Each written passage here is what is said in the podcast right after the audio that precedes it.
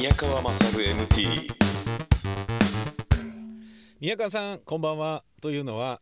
山やんからのメールです。今回は池袋の老眼メガネ博物館をおすすめします。来年の3月で閉店するので今のうちに取材されたらいかがでしょうか。壁一面にメガネが敷き詰められています。えーっとえーっとちょっと待ってよ。壁一面にメガネが敷き詰められています。敷き詰めるというのは敷くってことは、えー床に並べるから敷くわけですよね。えーと絨毯を敷くですよね。風呂敷を敷く。ね。えー敷き詰め、えー壁に敷き詰めるっていうのはちょっとうんまあだからそっか人によってはね重力が90度回転したりする場合もあるってことかな。違うね。関係ないけど今風呂敷って言って気づいたんだけど風呂を敷くことを風呂敷ではないし風呂であれ風呂敷ってなんで風呂なの？そっちの方が気になってしまった、えー壁一面にメガネが敷き詰められています。壁一面にメガネがブワーっとこう並んでかかってるってことなんでしょうね。が多分スカスカになっているかもしれません。今のうちにぜひぜひだって。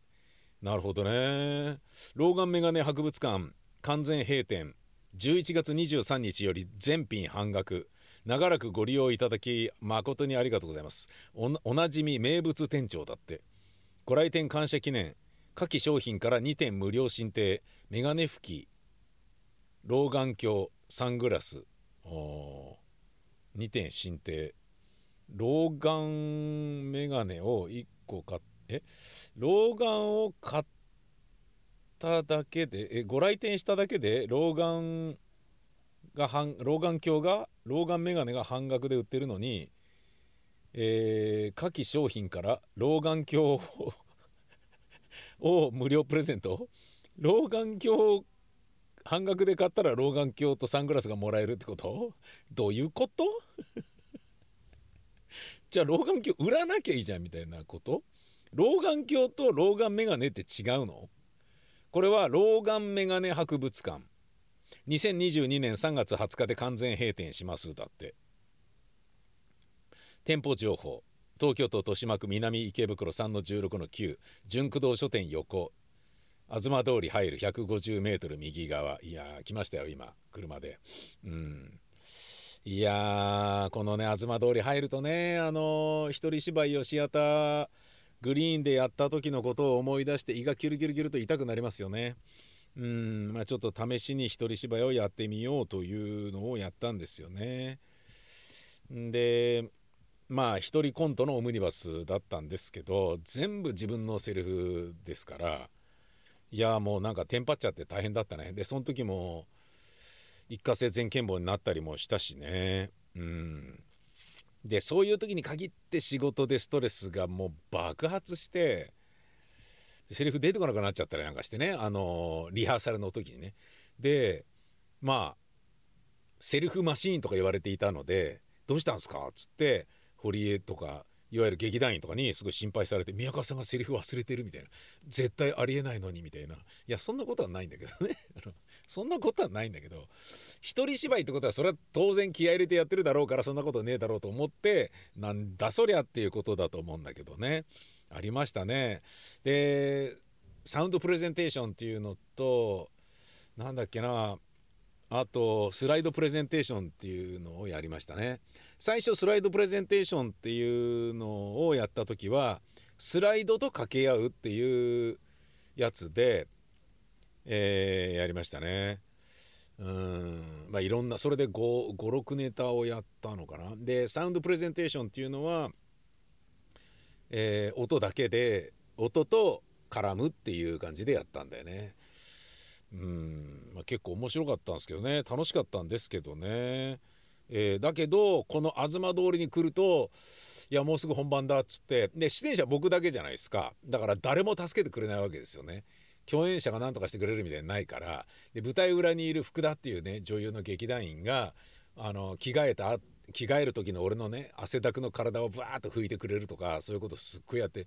もうねあの元気な老人の介護をするような感じだったと思う。福田には本当にねもう感謝感謝ですよ本当に。うん。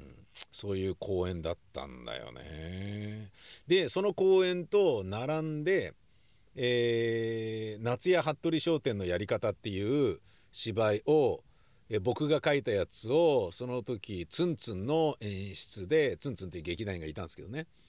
えーやったんですよね。で、えー、と講談師の神田京子さんに出ていただいて。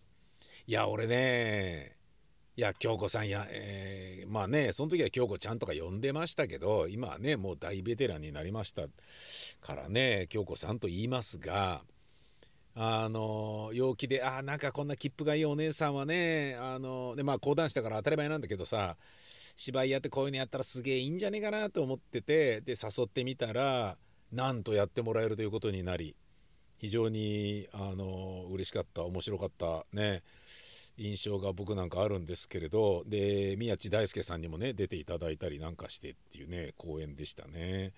うんえーまあそれをそのねあの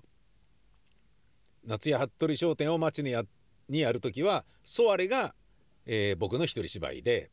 えマチネっていうのは昼の興行ソワレが夜の興行なんですね。でマチネでそれやってる時にちょっとね本番始まると見てるとねそれはまたね席一つ埋めることにもなっちゃうから、ね、受付が終わったらちょっととりあえずね池袋の街を歩く。で歩く時にこの東通り通って「はあもうすぐ本番だ大丈夫か俺頑張れ頑張れ頑張れ」みたいな そういう感じですよ。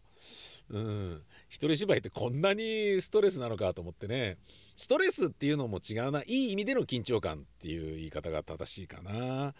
でその東通りにこのね老眼メガネ博物館っていうのがあるってことは僕知らなかったんですけど僕が東通りといえばその一人芝居の時のストレスとは別に打ち立て屋という僕の大好きな武蔵野うどんのお店があるんですよ。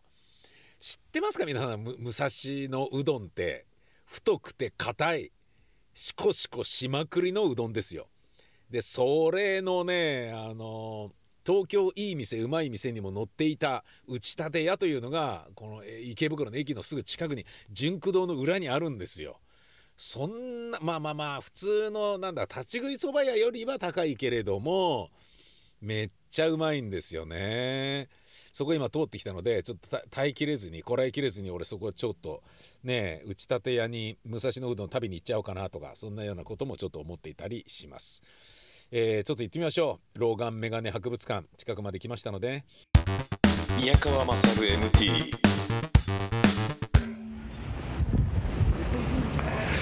えー今東通りを、えー登っています。登っていますっていうのはあの駅方向に向かって、えー豆大福の店がねあるんだけどね。美味しいけど今日は買わない、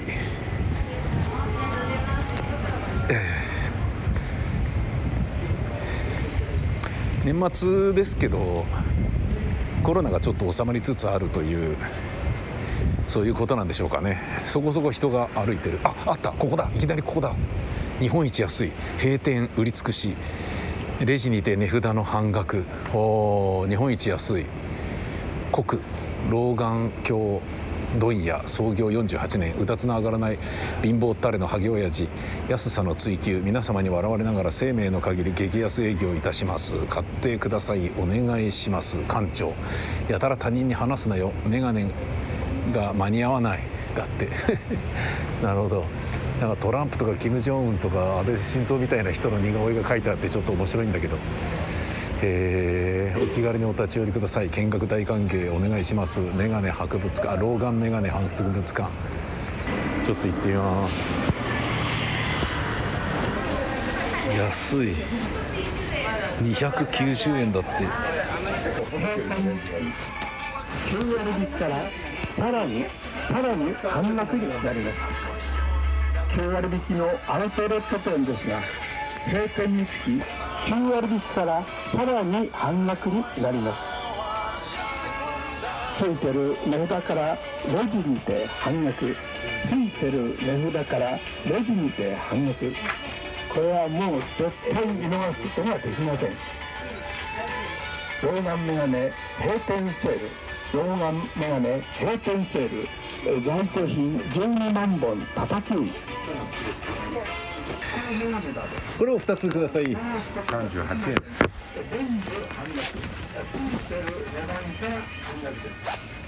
お客様4商品ございますからお金とからはい。から離さないでくださいあれだけ加入のコースになります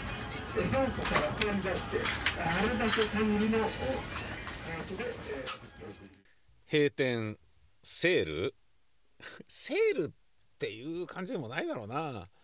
なんかうんあれ何なんですかね。水郷でやってる商売だったのかな。プラス4度女性用とかね。プラス1.2度とか。えーどういうことなんだろうな、まあ、僕老眼鏡だけっていうのをつけたことはないのでわかんないんですけれどね。で遠近療養っていうのとうんはまあ今もつけてんのかな。うん。であの遠近療養を最初からつけるとやっぱ酔いやすいからそこに至る前の1個前段階のマイルドな遠近療養みたいなものもあってで今それ僕やってるんですよね。最初に遠近療養やったらもう気持ち悪いってなっちゃってでその後遠近療養じゃなくてもただの近眼の眼鏡でいいですってなったんだけどやっぱり手元見るときは、ま、あの必ず外すみたいになるからなんかならんかみたいになってで眼鏡屋さんでいろいろ話を聞いたらまあその人が僕のですね若い頃にやっていたラジオ番組をずっと聞いていた人だったらしくてすげえいろいろ教えてくれて声がやっぱりみたいな感じになったりとかしたんですけどでそういう人だったので詳しく聞けて実はこういうのもあるんですよっつって教えてもらって「おなるほどいいじゃんいいじゃん」っつってなったんですよね。でなんだけど遠近療養と老眼鏡っていうのはまた違うでしょ？で僕は近視なんでこれあのこれから老眼になるかもしれない人たちに向けて、えー朗報というか一個の情報としてお伝えすると老眼ってあ違う近視って決してネガティブだけではないんですよね。なんと近視というものは老眼が進むにつれて相殺する部分があるので見やすくなったりするんですよ。待ってください皆さん僕はこれで感動したのは40代の後半からあれ老眼始まったんじゃね？と思ったら眼鏡をかけずに湯船で、えー本を読むことができるっていうことがなんとも感動的な状態としてありましてねはいすげえいいじゃないですか。でそれまではあ湯船でね長風呂しながらあの本読みたいなって思うと眼鏡つけて入るとなると当たり前ですけど湯気で曇りますよね。ということは湯船に浸かって長風呂して読書したいなと思ったらその時点でコンタクトレンズ一択しかないわけですよ。そのためにワンデイアキビとかをつけて風呂入ってせっかくつけたんだからみたいな感じでいっぱい読書してあののぼせで気持ち悪くなるみたいな感じのこととかに なってた頃があるんですよね。うん、なんだけれどもあのそれが老眼が進むとこうね「あのいいじゃんいいじゃん」みたいな。何にもなくてもね普通に本読めるわーいみたいなね感じ。そうなってからね幸せだよね。湯船で本読むのってあんなに幸せなんだっていうね。あと風呂場で歯磨くのってすげえ気持ちいいよね。なんでこんなに気持ちいいんだっていうぐらい風呂場でシャカシャカシャカシャカとやって超気持ちいいよね。あとはあの俺最近ねもうあのいいなと思ってるのはね湯船でえーみかんを食べるっていうのが もう超気に入ってていやいいじゃんいいじゃんみたいな感じね、うん、まああの誰だっけ誰かねトイレ好きなあの落語家さんがねトイレでね用足ししながらラーメン食べるとかねいろんなそんなんねやってましたけど俺お風呂の方がいろんなことできていいんじゃないかなと思うけどね、うん、まああの老眼っていうのはえー禁止と相殺するから僕にとってはあまりネガティブな印象はないんですよね。なぜならすでに禁止は20代から始まっていたからね。なので老眼鏡っていうのはつけたことはないんですよ。遠近療養ぐらいなんですよね。今もつけてるけどね。だからその 1. 点何度とかいうのもわけわかんないし、うんでもまあ安く売ってたな。295円とかで売ってたよ。うん。なんかすっごい店だったよ。あれ確かに近く通ったら一回行ってみっかぐらいな感覚はあってもいいかもしれないね。俺が買ったのはえっ、とメガネドライバーすんげえ細かいドライバーあるでしょ？あれを2つ買いましたね。えー、なんで2つ買ったかっていうとお一人様あの2つまでってなっててで38円の2倍で、えー、だから76円なのかなと思ったらそんなことなくて 2つ買って38円だったっていうね。何この安さみたいな。62円のお釣りをもらうっていうね100円出して。レシートとどっちがねレシートとかその作業の方がお金かかってんじゃねえのみたいな感じ。でメガネのドライバーって皆さん分かると思うんですけどあるとめちゃめちゃ便利だからね。でないと本当にどうしましょうっていうぐらいホームセンター行って買わなきゃいけないでしょ。すっげえ細かいからあの小さいからさ。メガネのツールのところにあるね。プラスのドライバーとかマイナスのドライバーどっちかなわけでしょ。であれをキュッキュッてやることによってあの何、ー、て言うの？こう緩くなってうつえー、汗ばんでる時にうつむいたらカランって眼鏡が落ちちゃうみたいなことがなくちょっときつめにしようかなとかっていうようなこともそれで調節できるわけじゃないですか。これが38円ってのは安いぜってなことをちょっと思ったりしましたね。それと私がですね、えー、このクリスマスイブなのにあのこのね閉店セールであなんか閉店って残念だなみたいなことを感じたのは実は私が、えー、経営している大塚レイサマースタジオが年内で閉業することになりましてそのことをちょっと思い出しましたね。考えてみたらそっちの方はもうバタバタしてるので次どこに引っ越すんだとかねそういうことでバタバタしているのであんまり自分のねえー、大塚のスタジオがあ閉まるとお別れするっていうことはそんなにあの寂しいとは思ってなかったんだけど なのにその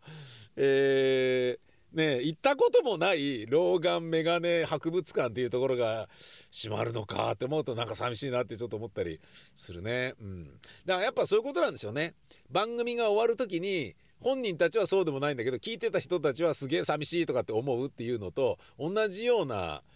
感じなのかな？うん。分かんないけどね。例えば有名人が亡くなる他界するっていうのも家族は遺族はねいやまあね十分戦ったからいいんじゃないの？病とね戦ったからねみたいな感じでね割とさっぱりしてたりするんだけどファンとかの人たち、ね、ファンじゃないその人のことをなんとなく知ってただけの人の方がなんか寂しいねみたいに思ったりするっていうのはねうんあるのかもわかんないですね。まあそうなんですよ。というわけで、まあ、ついでに言うとクリスマスイブの聖なる夜になんでこんなネガティブな話をしてんだっていうのはちょっとありますが、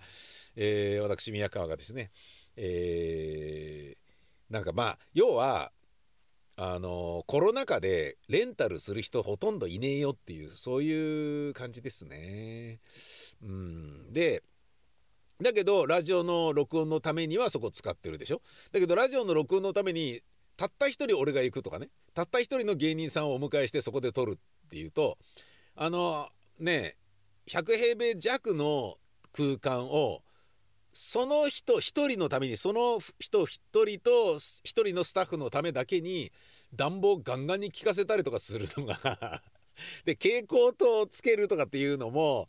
ねそんなにいっぱい電気代使わなくてもいいだろうっていうようなのもあるしでその分ねラジオと切り分けて考えた方がいいんじゃねえかっていうようなことはまあ前から考えてたわけですよ。なのでラジオブースをとある場所に引っ越してそっちでやります。で、えー、ラジオの収録と演劇の稽古場っていうのを切り分けて考えようって思っていろいろ進めていたんですけど、うん、これあの稽古場側の方を閉じちゃった方がいいなっていう結論にいたりでまあいろいろ不動産屋とかね大家さんとかとも相談し相談っていうかねそうあのやり取りしながら、まあ、そのまま借りてくれるところがねありそうだからあのねまんまねあの屋号も引き継いで大塚レイサマースタジオという屋号も引き継いで継続みたいな案もあったんだけどもう俺がちょっと面倒くさくなっちゃってもういいですみたいな感じになっちゃって やめることになった。だけど僕の中では、えー、一番ねあの思い出深いブースをそのまま移設することができるのでこれはちょっとね嬉しいな。新しい場所でまた面白いことをねいろいろ来年は作り出そうと思っております。是非ともね、えー、お付き合いいただければと、